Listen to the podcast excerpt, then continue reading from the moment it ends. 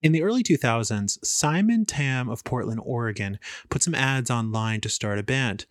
It took two years to finish the initial lineup, but once they did, they hit the ground running. Within a few months of their first show, they released their debut album, and the album was listed as Album of the Year in the Portland Music Awards, Rock Wired, and other magazines. They were entered into a battle of the bands to be featured on a reality show on Fuse TV. They were getting label attention and they got invited to play at South by Southwest. It was going great until they ran into a problem. The problem was they found out that they couldn't trademark their band name because the band name was The Slants. I'm James Doherty, and this is Name Changers.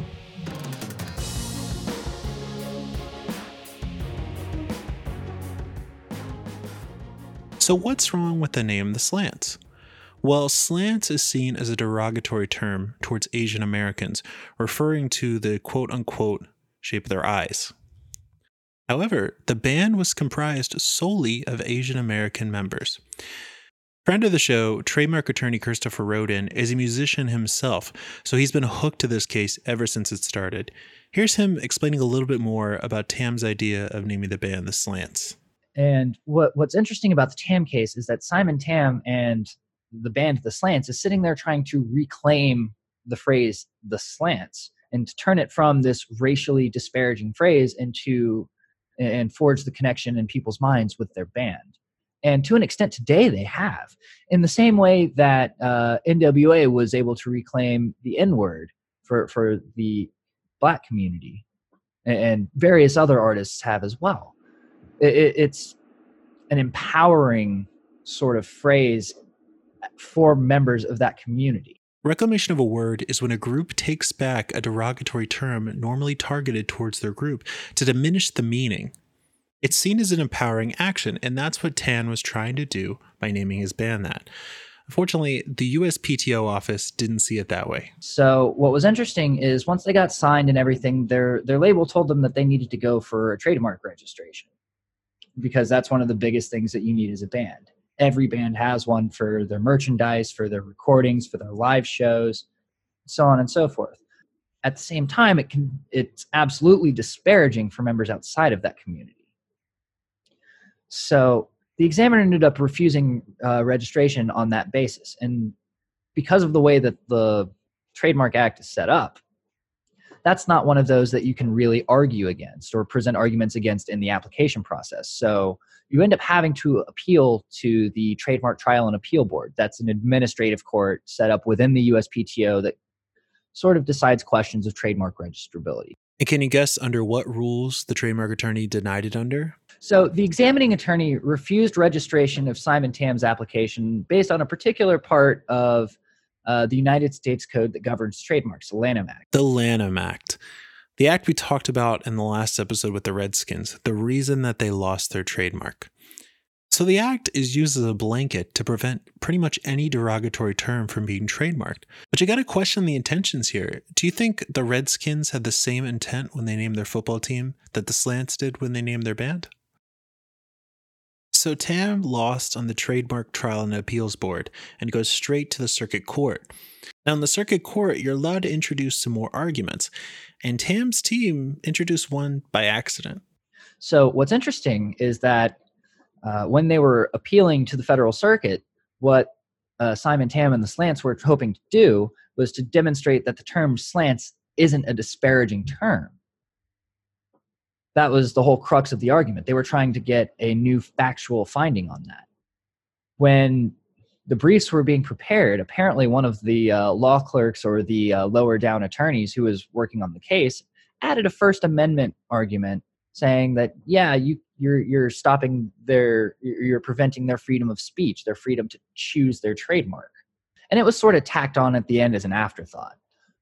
Once the uh, attorneys for both the government and Mr. Tam ended up in oral arguments for in front of the federal circuit. None of the judges really cared about the factual finding. They were more concerned about the validity of that per- particular portion of the Lanham Act, which caught both attorneys flat-footed, and apparently neither one was able to make a very good argument. However, the federal circuit ended up siding in Tam's favor. So Tam won that round, but the government appealed and they went all the way up to the Supreme Court. So we know Tam's argument, but what is the government arguing? Now, when the government presented its arguments, it presented three main arguments in favor of its position that that portion of the Lanham Act is valid. It stated one, that trademarks are government speech. Two, if they're not government speech, they're a government subsidy. And then three, they wanted to combine all of the government speech and government subsidy law uh, jurisprudence to create some overarching scheme that applied to trademarks. Now, stop for a second and just take a step back. A lot of people are supporting Tim in his effort. He's trying to reclaim a word that has been used against his people for a long time. But you have to think about the ramifications that could happen if the Supreme Court does take his side. And that's really tough. And that's really where it comes down to a lot of subjectivity. So, one of the great things is that there's one less limit on a person or a company's freedom of speech because both an individual and a company can own a trademark. So, if I wanted to go out and trademark something that's disparaging, not that I ever would, I absolutely have the right to do that. And that's both good and bad because it allows for the reclamation of certain terms by those communities of interest like the Simon Tam and Slants. But on the flip side, it allows for people who have no connection with those communities to register trademarks for for particular goods like the Washington Redskins and their use of the term in connection with their football team and their lack of connection with any sort of Native American tribe. In fact, I, they pretty much eschew it. Similarly, uh, if you look at the flood of trademark applications that happened immediately after this was decided, uh, there were several people who tried to register swastikas. It's risky. Once one person go through, it opens the floodgates for others, but doesn't need to be done. That's up to the Supreme Court justices to decide. So, what's nice is uh, ultimately this ended up being a unanimous 8-0 opinion with several concurrences ultimately uh, the supreme court didn't buy a single one of the government's arguments one of the first arguments that the government presented was that trademarks are government speech and i'll let justice alito tell you how he felt about that argument uh, he states in quote on page 15 of the I believe, still unpublished opinion.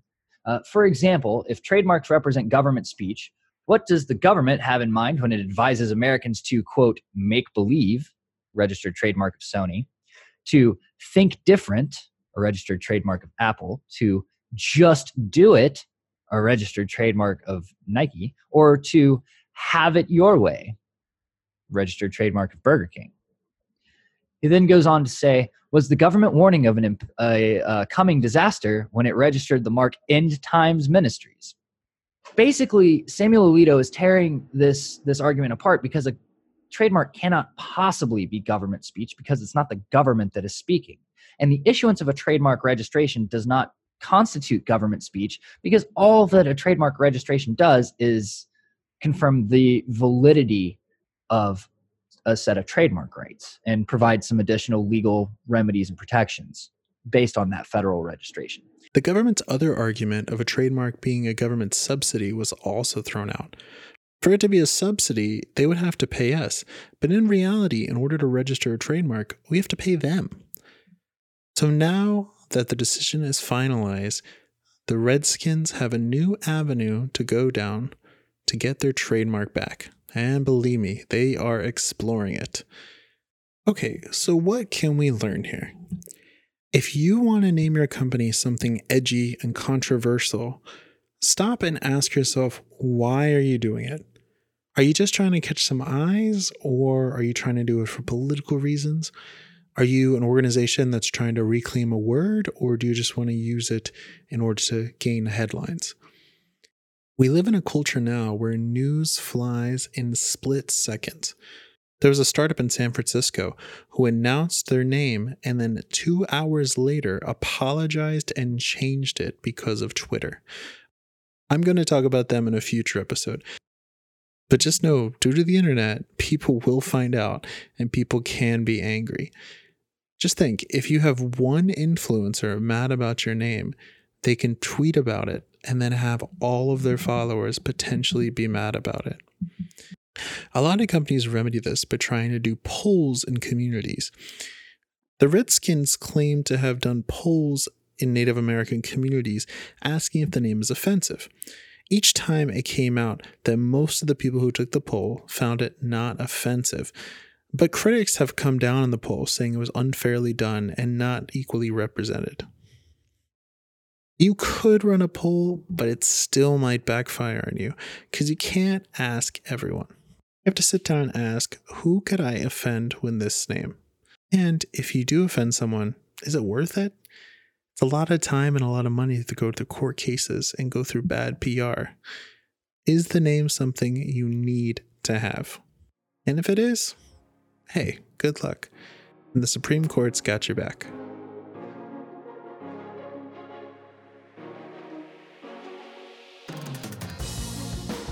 Name Changers is made in association with Namestormers, a naming agency in Austin, Texas. Find out more about them at namestormers.com. Very special thanks to Christopher Roden. If you like what you hear, please rate and subscribe to us on Apple Podcasts or wherever you listen. It really helps people find us. I'm James Darty. I'll see you next time.